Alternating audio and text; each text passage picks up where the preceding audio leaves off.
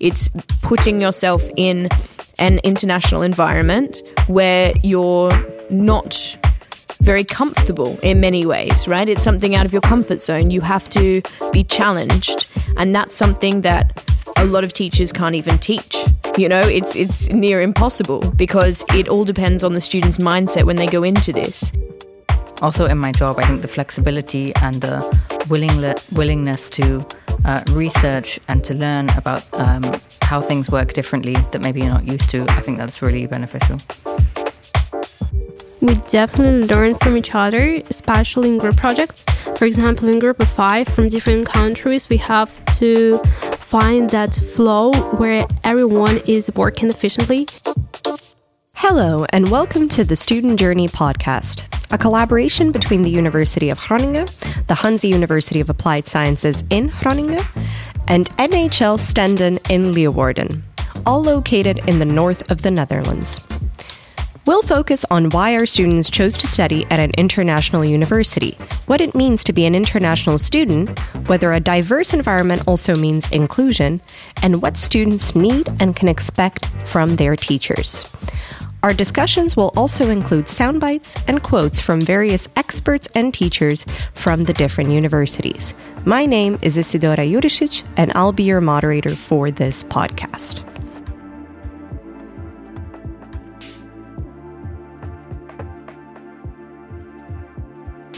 Today's episode will be about the third part of the student journey, onto the unknown again. Subtopics include personal growing and employability.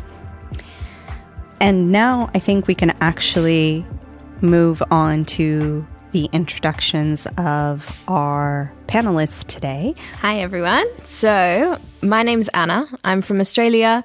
And I've been studying at N H L Stenden, soon to graduate. And it has been an amazing experience at this university, being able to study international teacher education for secondary schools, especially focused on international environments. So it's been wonderful. Hello, my name's Emmy. I came here seven years ago as an international student from the U K. I came here to do my master's in journalism.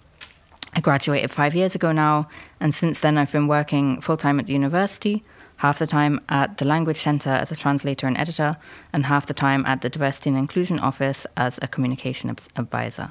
Uh, hello, everyone. My name is Lisa, and I'm from Russia, and currently I'm studying in at Hanze at International Business, and I really like environment here and the hands-on approach there, which I found really, really beneficial, especially for my future career. We can start with our first subtopic, which is personal growth. What are you taking with you from being part of an international program? And what would you say that you are leaving behind in that experience? Well, I believe I can start. What I really, really like here that I can open to new things. Because before, for example, I was living in one country with specific background. And when I moved here, I realized that everyone came here from absolutely different backgrounds, and we get to know to each other. We try new food. We celebrate new events. For example, there is Orthodox uh, Easter that was yesterday, and also Catholic Easter that was two weeks ago. And basically, I also invited my some uh, foreign friends to try our food, and they really, really liked it because we have special cake that they never tried before. So that's what I really find fascinating. For me, uh, it was quite interesting because I'd done my bachelor's in my home country, so I had the perspective of being a domestic student. And then I came here for my master's and then had the international student perspective, which was completely different. And I think what it gave me was a really a broadening of horizons. It was the first time I considered working, living abroad. Um, I learned so much more about global academia, not just academia in my home country, Uh, about working and living as well. I think the thing that I would leave behind, or maybe to say it different, that I didn't get as an international student was uh, an in-depth perspective of studying here, uh, knowing about certain facilities um, and practical matters that only kind of Dutch students uh, knew about from their family or from just growing up here, that they learned about naturally that weren't really communicated to us. So that was that's what I would do differently. Yeah, amazing. And for me, I think an important part from any international experience, whether that be traveling abroad or even living abroad, I think you learn a lot about yourself, especially in terms of tolerance, understanding, and empathy. It's so, so important, especially in an international environment. And I feel that you continue to learn in an international program academically, but the things that you do outside, which is like socializing and emotional growth, is so, so important, because no matter where you are, you're always constantly learning. And that's something that when you take that step out of your comfort zone, out of your country of origin, you learn so much more than you never would have learned previously. And I think that something that I would definitely do the same next time would be to partake in every opportunity given to me, because there are so many opportunities out there, but we just need to step out of our comfort zone and really decide that we're going to try and do that. And it's been an amazing experience over the last few years. And I think international programs are something that is so, so important for personal growth. And I think that something that I would like for us to touch on in this is maybe how you have been able to recognize while you were studying and in the classroom, how was it to be part of uh, an international classroom? I think a major aspect is intercultural understanding. Um, when you're in a classroom with people from all over the world, they bring that experience with them into the classroom, so into the class discussions, seminar discussions, and that kind of thing. Um, and it really broadens your view of kind of the material you're studying, but also things like communication skills, um, future perspectives, uh, norms, and, and just ways of kind of communicating and studying and learning and interacting with other people. So personally, that's really benefited me. For me, uh I found it really interesting in the international classroom, because I've suddenly felt so accepted, because everyone tends to be international and internationally minded. And that was a really beautiful thing, because we were all in the same boat. And as a teacher myself in international schools, I found it so, so important to make sure that the curriculum and all of the teachers are aware of difficulties that students go through, because they experiences every day. And if they are going through hardships, especially being away from home, a lot of students get homesick a lot of the time. And being in an international environment needs to take that into consideration, especially studying in the Netherlands. There's a lot of Dutch students as well. And most of them that I know, all of them are lovely, but most of them I know, they live at home and they live um, in their safety, whereas a lot of international students don't have any family in the country that they're living in. And I find that very difficult for a lot of students, especially when I'm teaching them and I see how homesick they are, and there's nothing really that you can do except to help them get home. So that's, it's difficult. It's difficult for young children. So uh, now I'm just going to briefly introduce the teacher that uh, whose excerpt we're going to be playing. Um, so you will be hearing now from Sanne Bosma, uh, who is a lecturer in law, ethics, and intercultural competence at the International Business School of the Hanze University of Applied Sciences. Um, sh- Uh, she's also a lecturer of intercultural communication and competence for both students and facilitating trainers for colleagues in the area of intercultural competence and didactics. So, again, in short, re- moments of reflection to deepen understanding of self and others, um, and then also to see with that information possibilities for growth. Um, and when we are there then as teachers, um, to help them, um, formulate, you know, more specific goals uh, regarding the, the directions that they want to develop in, um, and then guide them through that process and give feedback. Uh, I think those are the key moments that would offer uh, growth for students. I think what we would like to have you reflect on, or to maybe focus on, is really what teachers can do in this regard and how they can affect the classroom that they teach in, um, in order to facilitate this kind of personal growth in students in an intercultural setting. I have a specific example, actually. I remember when I studied, we did one uh, research seminar on global journalism, which I was really looking forward to, because I assumed it would be learning about journalism from all over the world. But actually, it was mostly kind of analyzing papers that Americans had written about journalism in different countries. So it was still only the um, the Western American perspective that we were reading about. And a lot of us in the classroom expe- expressed our disappointment about that um, because it's, yeah, it's not what we'd expected. Um, and the teacher was really open to hearing about that. Also, I think because a lot of us came from, well, myself, I came from, from the West, but a lot of the other students came from, uh, yeah, all over the world. And so they didn't feel heard in that we were in a global journalism seminar, but their kind of knowledge from of journalism from different parts of the world was not being reflected. Um, so that was really a moment to create an open sphere where the students themselves could also add to the learning material. Yeah.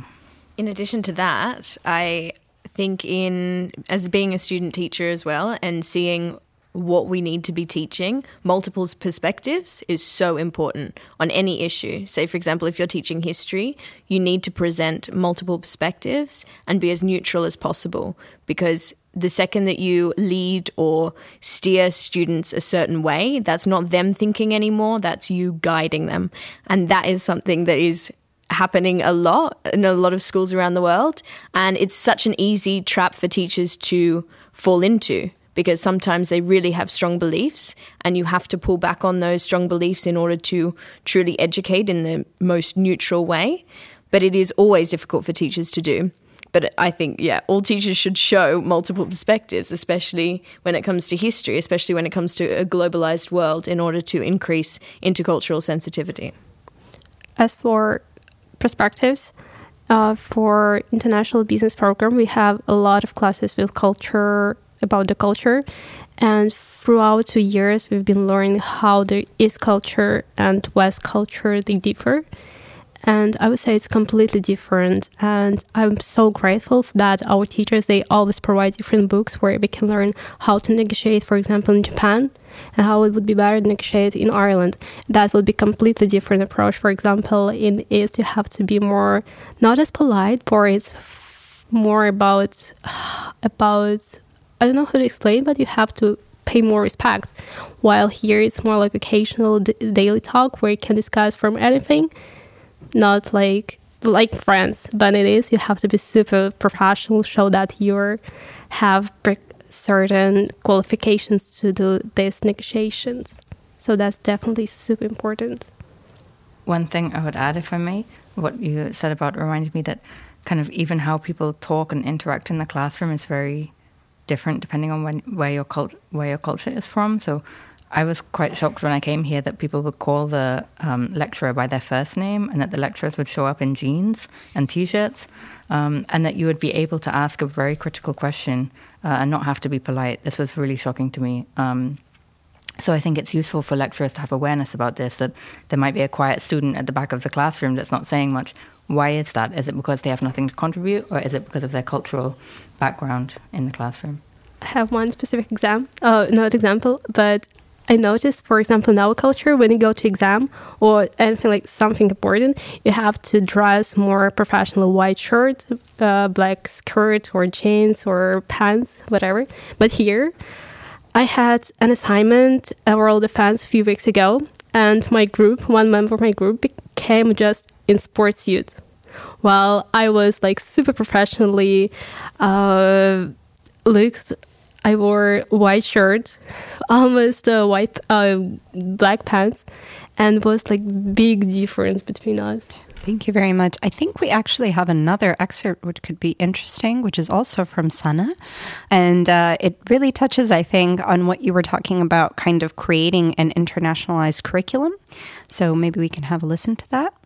So what is the content that we provide to our students? What are the books that we assign? And even at our international business school, where I'm working, predominantly it's Anglo-Saxon material that we use. And of course, that also relates to the language it's available in, right? So it's a practical element there, but still, it's very much influenced by certain areas in the world. And also that relates to the research that we rely on, or the models that we use, et cetera. So we need to raise that awareness more, because it's not always there, the awareness. Um, and then So to really try and incorporate different perspectives, so that can mean, you know, really looking at textbooks to make it very practical. But also if you involve case studies, again, there is a tendency to use case studies of Western European um, or Anglo-Saxon origin, which is providing a very limited perspective, because the audience that you have, you know, uh, are maybe not even interested to work there later, or are just from different areas in the world, and they're not they're not included. So to make the education more inclusive would be, I think, the focus uh, for, for internationalizing the curriculum. Is there something in particular maybe that you would like to add to this, or maybe give your own experiences or feedback? I would just love to say that um, I felt very surprised when I came to the Netherlands, and at my course we were given, um, like, none of the books that we had to read for literature were written by men, none of them. So that is what surprised me so much. I was like, wow, we are being represented. And then only one of those females were of Anglo-Saxon origin out of all of the books that we read in English. And that was very different to what I experienced in high school in Australia. And that was something that was just absolutely beautiful. We got to read texts from Nigeria, from Ghana, from South Africa, from Asia. It was just incredible having such a breadth of writers that we could actually experience their stories through, whereas a lot of students in high school might not ever get that opportunity, and that makes it very difficult for them to have a more globalized mindset if the books that they're reading aren't from that origin. That's amazing. I'm really impressed that that was included. I know, in it was amazing. It reminds me of the academic Sarah Ahmed, who only cites women of color in her latest um, yeah publications. But I think in my course, for instance, that was really really missing. Um, also because journalism studies or media studies is quite a new field since the nineteen fifties, so you don't have the breadth of um, scholars to cite, really, and it's very U S-centric at the moment. But I think that should definitely be paid attention to. And also in terms of kind of students handing in papers, if you're meant to be writing a paper on a specific subject and there's one or two key names that you're expected to include, why are we expected to include those key names? Who is part of the canon of that field? I think it's really important to talk about that. That's true, and specifically for cases that Sanne mentioned. Uh, from cultural perspective, I found it really fascinating to see how people from other parts of the world basically think, and what's the approach to deal with every situation. Uh, specifically, for example, in terms of decision-making. Here, their approach, you decided, you go for that. In this teacher, what I remember, I read one case from Chinese company in our cultural book, or Indian company, I don't remember exactly. Here, people basically took their time deciding if if it would apply in terms of their culture or not. And I was like, oh, at some point, I want to implement this approach because I feel like I'm not being rushed and I'm taking my time. I'm not being stressed, but at the same time, I feel like I'm losing my time and I have to go for my dreams. Otherwise, it's not going to work out.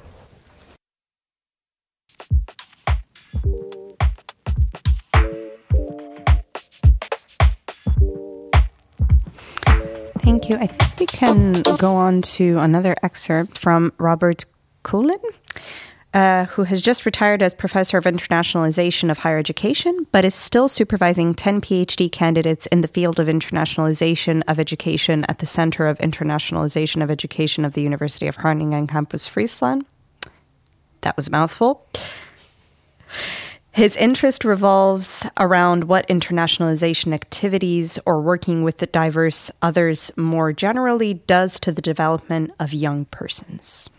How can educators make sure that students acquire the appropriate skills, attitudes, cognition and metacognition, as well as behaviors and motivation, to become excellent collaborators? It calls for creating what we call a positive diversity climate, an educational environment in which students can thrive, learn to understand the value of diversity, and leverage this for creating superior solutions as members of diverse teams. This also involves giving students the opportunity to see how task-relevant diversity can be used to solve complex problems. Now, we've recently done some research dealing with this topic, and it's quite clear that when students are primed to understand the benefit of a particular diversity, they will seek it out and work with it in an effective way. Time is too short to explain all that you need right now, but it ought to be reasonably clear that people who are open-minded, for example, will position themselves to hear what others think and adjust their understanding, or that people who are empathetic will do their level best to include the opinion of others and treat others in a way as to encourage their participation. Some of the other personality characteristics I mentioned earlier play equally important roles. Um, personally, I'm quite skeptical of using diversity or exploiting diversity for the profit that it can give us. Um, I think it's more essential to... to Well, I think it's more essential to implement diversity in order to include people in the first place. Um, of course, there are positive side effects of diversity.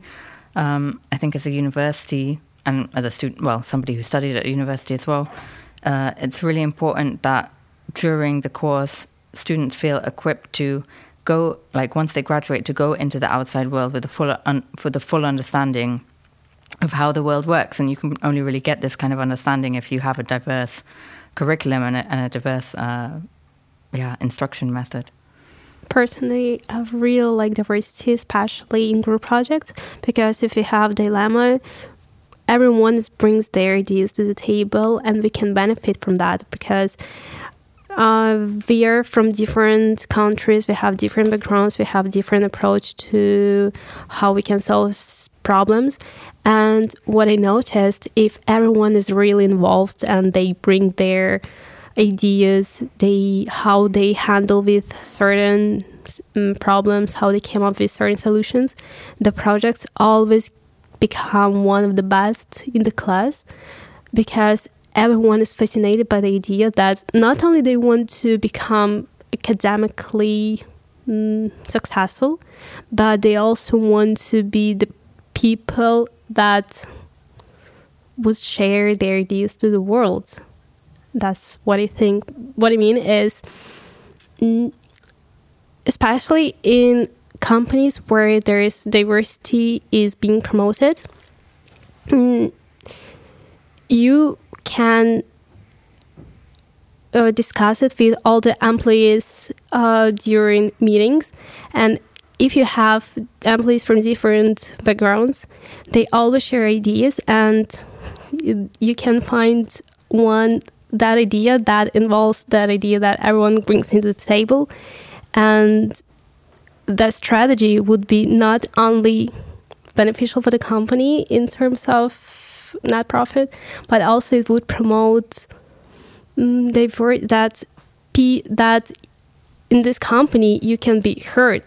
And your idea can be sort of evaluated by the C E O, for example.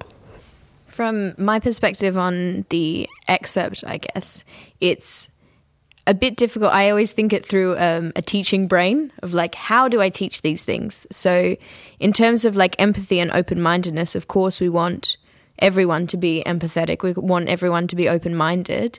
And I think that's something very difficult to teach in a classroom because we can learn the skills and we can learn how to treat people, but to put it into practice, I think that is based on experiential learning. It's putting yourself in an international environment where you're not very comfortable in many ways, right? It's something out of your comfort zone. You have to be challenged, and that's something that a lot of teachers can't even teach. You know, it's it's near impossible because it all depends on the student's mindset when they go into this.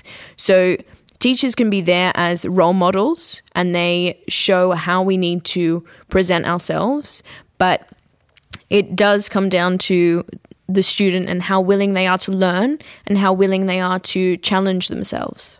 So f- from what I'm hearing is that it's also, aside from So if we have the teaching perspective, some things are fairly difficult to teach. It's mostly the students sort of exposing themselves and being exposed to different kinds of challenges and different kinds of settings.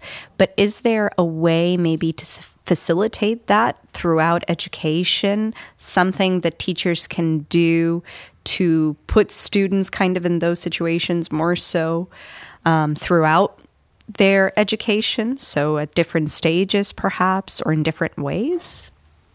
I'm kind of curious um, because from what I gather, most of us are kind of humanities students, and in the humanities already, and especially then in the international classroom, you really learn that there isn't kind of one default or one answer, but that you have to come at things from multiple perspectives, also global perspectives. Um, and uh, it's a bit of a shame. It would be nice to hear from someone from, for instance, the hard sciences, where you do really have one right answer, to know what their take is on that. That's really interesting. Yeah, I think uh, I know a lot of people in science, and they're very, very critical, and I love it. I wish I could be as critically minded as them, but my brain does not work like that. I think in terms of when young people um, and anybody is feeling shy or feeling um, really nervous about something or worried in an environment that's very different to theirs, I think grounding yourself as much as you can and teaching the grounding skills to people of, like, when you feel overwhelmed, it's it's similar to culture shock, really, when you come to a new country, grounding yourself and learning certain coping mechanisms to be able to know that you can cope with any situation no matter what happens. And that really helps in terms of employability as well. You know, you know that there are times when everyone feels anxious, everyone feels stressed, and something that is really important during that process is feeling okay, knowing that emotions are going to fluctuate no matter what. And in different environments, of course, it's going to be inflamed or inflated to a certain extent. And that's all okay, because we need to know how to experience these things for ourselves. And once we go through that, then we have the confidence to move past that and to keep on going through those feelings. Well, in addition, I believe that it also depends on our personality, and if the person truly wants to, they will f- try to expose themselves to challenges no matter what. If the person t- wants to resist, it's basically only their choice. And they either try to their best a little bit to meet new friends, new take new habits that would help them to get into the new culture. Otherwise, they can stay, for example, as you said, at the back of the class, staying silent without saying the word, word, word, and basically that's it. That's it. Something that I'm noticing quite a lot in the discussion is that there is quite a lot of kind of interlap between uh, so personal growth, so sort of how you're growing in an international setting as a person, Um, and how it's sort of changing you, and also how you are changing in a professional setting. So do you think that these go hand in hand? So is it equally as important what happens in the classroom and also what happens outside of the classroom? And then is it also important in that case for institutions to have a hand also in both of those aspects, so both in education and outside of education? I mean, I definitely think they go hand in hand. Um, the way that we're raised, you know, you go to school for the majority of your um, childhood, and then you're in university, and the, or the point of all of this that we're taught is so that you can get a job at the end of it, a successful job. Um, and so I think it's impossible to, uh, yeah, to separate them. Um I think when you study, you have your future career in mind, and the skills that you're taught, I mean, there's an increasing focus on career skills in degree programs in any case. And so I think definitely the skills you're taught and how you are communicating in the classroom influences your professional development, and you take it onto your, your job. I think that's something that we're very lucky with um, in a lot of our courses in the Netherlands that I've experienced is a lot of overlap, especially at applied sciences universities, right? In N H L Stenden, for example. And that has helped put the theory into actual practice in a real life professional setting. And those internships and those experiences really helped, because I knew I don't learn from just reading a book. It doesn't go in my brain. That's just not how I learn.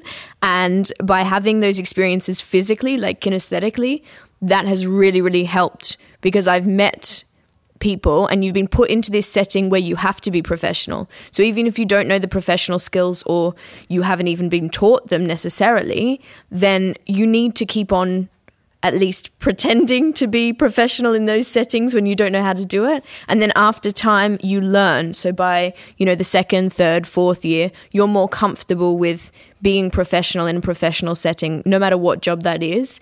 But it's also extra difficult when it's in different countries where you have different cultures and there's different levels of professionalism and things that you can't say, things that you can say. And I noticed when I was in an internship in Spain, I noticed how friendly all of the teachers were to the students. You know, they would high five, they would hug them, they would do all of these things. And then when I was teaching in London, for example, we did so many things where it was like, no, you're not allowed to go near the students. You have to keep Keep ten feet at all times. You know, you can't be doing those things. And then in Spain, it's completely normal. And that was a big shock for me, because they're still being professional, just professionalism looks different in different countries. What I really like about my program, that we always put the theory into our projects, and even projects can be simulation of a real world, or it could be even the project with a real company that would be really, really beneficial for our future career. For example, we can make a marketing project for a specific company in Groningen or somewhere in the Netherlands. And so basically we already gained real experience that would be extremely beneficial for my career. Or, for example, we had simulation of logistics, and it was completely interesting. At the first time, I was clueless because I don't know how to uh, build the process of logistics. Uh, by the end, I completely understand, for example, how we can do the safety stock, or, for example, how can we manage our workers so it's more one hundred percent uh, they being work and not only sixty percent. So, yes, that's basically overlapping, and I feel like I'm while I'm studying, I gain the real-world experience, and I feel more confident for my future career. Thank you all for, for those answers. Um, I think something that we haven't really touched upon too much, which I think is quite natural because of the fact that we have a very international group here, um, is, well, do all students learn from each other? So here I'm actually asking the question of, are we also including the Dutch students in this conversation? So where do they fit into all of this? Um, do they also learn similar skills? What kind of interactions do we see? Do we see similar interactions between Dutch students and international students, or between international students and other international students? So what does that learning environment look like? We definitely learn from each other, especially in group projects. For example, in group of five from different countries, we have to find that flow where everyone is working efficiently. For example, we can use different frameworks. For example, we can use Trello board where everyone is aware of what's happening. Uh, before, before I didn't really know about that, because I was like, so I'm working, I know my task, I know, I don't, I know what I have to do. But after Trello board, uh, spe- specifically in big teams, I become so much more efficient, because we have, for example, meeting on Monday, we allocate each other work with what we have to do, and by the end of, for example, Friday, we know that we complete with our workflow, so we stick to the deadline and we are fine. But however, there could be some challenges, because some people, they not so efficient as we wish, and the challenge arises, so we have to find the approach how we can motivate the person to work better. And there are different solutions to that problem, but we always try to communicate each other. We always try to be open. And if we don't like something, we just start discussing it. We always open, so we don't uh, keep something behind from the person. For example, we're not being like telling that, hey, you're bad because of that. No, we're saying, hey, why don't you work on the project? Because it's your task. And then we get to know the person better, or what influenced this person also better. And then we try to build the workflow better than it was before. It's quite interesting. So you're saying that Dutch students were really inter- integral to your, your team and, and kind of also learning from different cultures. But in my experience, it was completely the opposite, actually. Um, the the programs were even divided. So I was in the international masters, and there was a Dutch taught master that was completely separate. And it was only for D- Dutch-speaking students, and it was taught by Dutch lecturers, and it was about specifically j- journalism in the Netherlands. So I can understand kind of the focus. If you if you really want to go into working as a journalist in this country, it's useful to learn specifically about how it is in this country.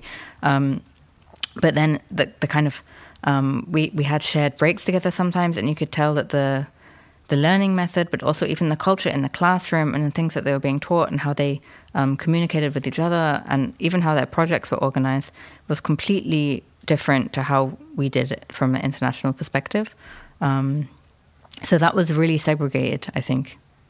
And I wonder whether those Dutch students will have had the same kind of international or intercultural experience that we did. I, I doubt it. That's really interesting, because I have a similar issue, I guess, in my own building with the two different courses. There's the Dutch taught course where only Dutch students are in that course, and they're learning to be primary school teachers for the Netherlands. So they learn everything for the Dutch curriculum, right? And then for ours, we have about fifty-fifty, so fifty percent Dutch students, fifty percent internationals, including E U and non-E U. And it's been so interesting meeting all of the Dutch people, because there's so many different provinces, and learning about the different provinces, and like Friesland and Groningen and Drenthe, and it's been amazing just learning about all of this, because before I came to the Netherlands, most people just know Amsterdam, and that's it. That's all people know about the Netherlands. I didn't know about all of the group-based systems and the collaborative work and the cooperative work, which I'd never experienced before, because a lot of school curriculums don't have that involved. And for me, when I was experiencing this, I feel that the Dutch students do learn a lot from us if they're in the international program, because you know that they really want to learn about a more globalized setting. They want to work in an international environment. So I know that I would not have the opportunity to work in the Netherlands as a teacher. I wish I would, but Dutch is very difficult for me at the moment. So I can I can still learn and then hopefully get a certificate at the end of it. But it's been really amazing. I think that there's so many things you learn from Dutch culture that you can incorporate into your own life, and vice versa.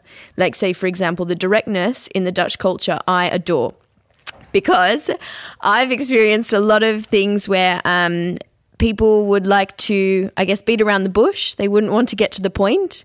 And I feel it's so productive to just be direct, because when you don't take it personally, you know that it's not a personal attack.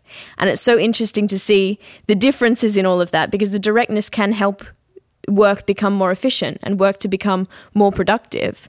And that's been amazing for me to learn, because I have never had that before, and I just embraced it. I already knew about it before. I embraced it, and I was I was just so happy with it, because then that helps you become more direct when you learn the skills to be able to do that. And I think that no matter where you go in any country, there are things that you can learn from their cultures. So that is something that I've definitely learned being here, and I'm sure that they've learned a lot of the international environment around them as well. Thank you. And I think I can also relate a little bit on the directness aspect, because, yeah, being from a Slavic country, we take everything very, very personally. So it's kind of any criticism is just an attack on my character. So I, I understand also of how you can learn things from other cultures and then maybe incorporate them into the way that you approach things. But anyway, that aside, uh, I was actually um, interested in hearing your uh, take on this next excerpt from also uh, Robert Coelen from the University of Groningen and from N H L Stenden. Overcoming all the small but significant hassles of going abroad to study, including the uncertainties of academic and personal life in a new environment, has impact on the development of these transversal skills. So when facing a job interview, it would not be a matter of saying, oh, I've studied abroad, but rather, I have learned to overcome difficulties to achieve significant tasks even when I was uncertain at the outset, I could overcome all the dilemmas I faced. So I have a couple of reflections on the excerpt, um, specifically about how the challenges of uh, moving to a different country and studying abroad affect your personal growth and employability. Um, for me, it's been major in terms of personal growth, uh, confidence, because when you are, you don't have the safety net to fall back on. Uh, you have to figure out things like facilities, finance, housing, transport. You have to figure it all out yourself, often in a different language, uh, with nobody to kind of fall back on.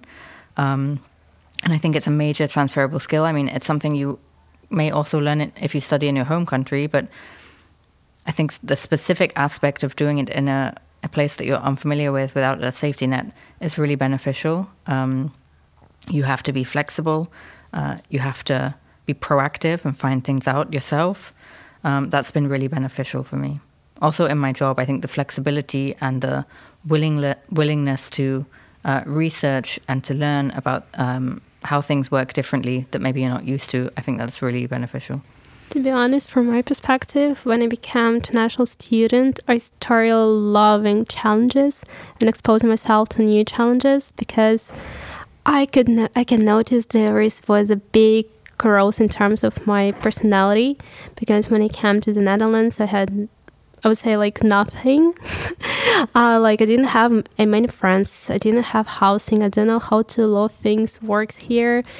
Uh, so yeah, but then I started exposing myself to meeting new friends, or for example, going out with new friends or getting to know new people, start, starting new hobbies, uh, for example, going to the gym with new people. And I noticed that I've become more open-minded and more confident myself. Um, for example, when I came here, I was a little bit uncertain about how I should start conversation with a new person, because what if this person finds what I'm saying rude? But then when I, w- when I met my class, I felt so free in terms of that everyone also was new here and they also didn't know what's going to happen. So we were on the same boat and I felt more confident that I can find new friends. And now I would say that I'm more confident if I want to move to another country because I'm not scared of that anymore. Uh, because I already have this experience, and I would say I really just love it and I want to meet even new, more challenges in the future. I think that's so beautiful. I love that. I think it's so important to, especially in terms of the extract, for example, that we were just listening to. So it's always difficult and it's always daunting the second you decide to get on a plane and go to a different country. It's always daunting. And I think that when I was eighteen, I knew that, and I just booked a one-way ticket to London and had no idea what I was going to do. And then I traveled, and each country I went to with a different country, a different currency, um, things that you have to learn, you know, you have to look after yourself, you have to look after your safety, you have to learn super quickly, is always challenging, but I wouldn't trade it for anything. And I think that when you get to a new country and you decide to move there, you understand a lot more about all of the paperwork you have to fill out. And it's much easier if you get help from someone who has done it before, which I never had. And I just had to go in here alone, as most of us do, and we have to figure it all out ourselves. And especially in the Netherlands, as it's so densely populated, it's extremely difficult to find accommodation. And a lot of students really, really struggle with finding accommodation. So that can also be an extra challenge put on top of everything else. But every country has their own challenges, whether it be housing, whether it be um, poverty issues, lots and lots of horrible issues that do occur. But what we experience as human beings, especially as females in this room especially, we all understand that there are always going to be more challenges to follow. And the more challenges we embrace, the more we are going to learn and the more likely we are to be employed in the future in an international environment. I would actually like to add on what you've both said, if that's okay, um, to emphasize, I think what we're all saying, like um, in more concrete words as well, is that it makes you really adaptable. You can be picked up and dropped in another location. And because of the skills that you've learned as an international student, you will know how to situate yourself, assess your surroundings, um, and then learn how to kind of develop in this new environment. And like you said about employability, I think even when you're, if you're starting your first job or if you're changing a job especially, you will learn how to kind of position yourself in this new role, uh, learn what's expected of you, how to behave in this new environment in a way that's easier because you've had to do it before and you've learned those skills. I hate to do this, but uh, I think we uh, should sort of wrap up, and maybe I would like to ask everyone if there is something that you would like to kind of add at the end in terms of if there is something from your wish list, basically, that you would like for your institutions to incorporate, maybe something that was prompted in this discussion that you thought of, oh, this is something that I think uh, educational institutions here could really Um, incorporate to make uh, progress. Um, yeah, so if you have any kind of final message, maybe everyone has something. Sure, I would say not only inviting internationals here to learn from uh, a Dutch perspective, but also to learn from their own um, international intercultural perspectives as well, and have that represented in the curriculum in the classroom. Yeah, of course. Um, I think one important thing uh, is definitely ensuring that um, non-E Us, non-European uh, students have um, more assistance in certain ways, because um, there are less job opportunities in Europe for non-E U students. And I think another part is definitely having alumni students help out the students in terms of international experiences um, and you know, part of the university. So, you know, alumni students coming up and saying, this is uh, my experience in the Netherlands, this is my experience in this course, this is something to expect, from a student's perspective, can have more effect than a teacher's perspective. And it could be about anything. It could be about employment, it could be about the course, it could be about anything.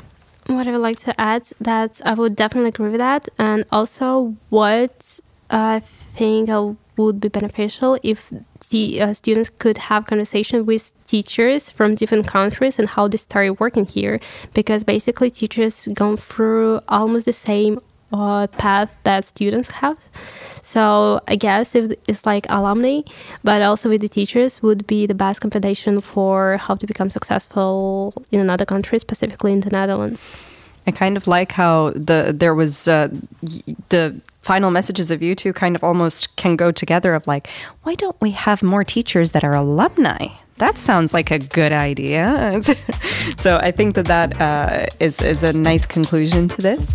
So I think we can now wrap up. Thank you all for your contributions. Thank you for listening to our podcast on the Student Journey.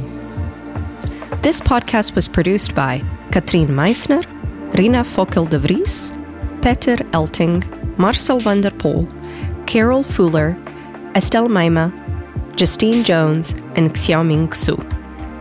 We'd like to thank Wim Brons of Vlakland Communicatie for his technical assistance and the Teaching Academy Groningen for their support.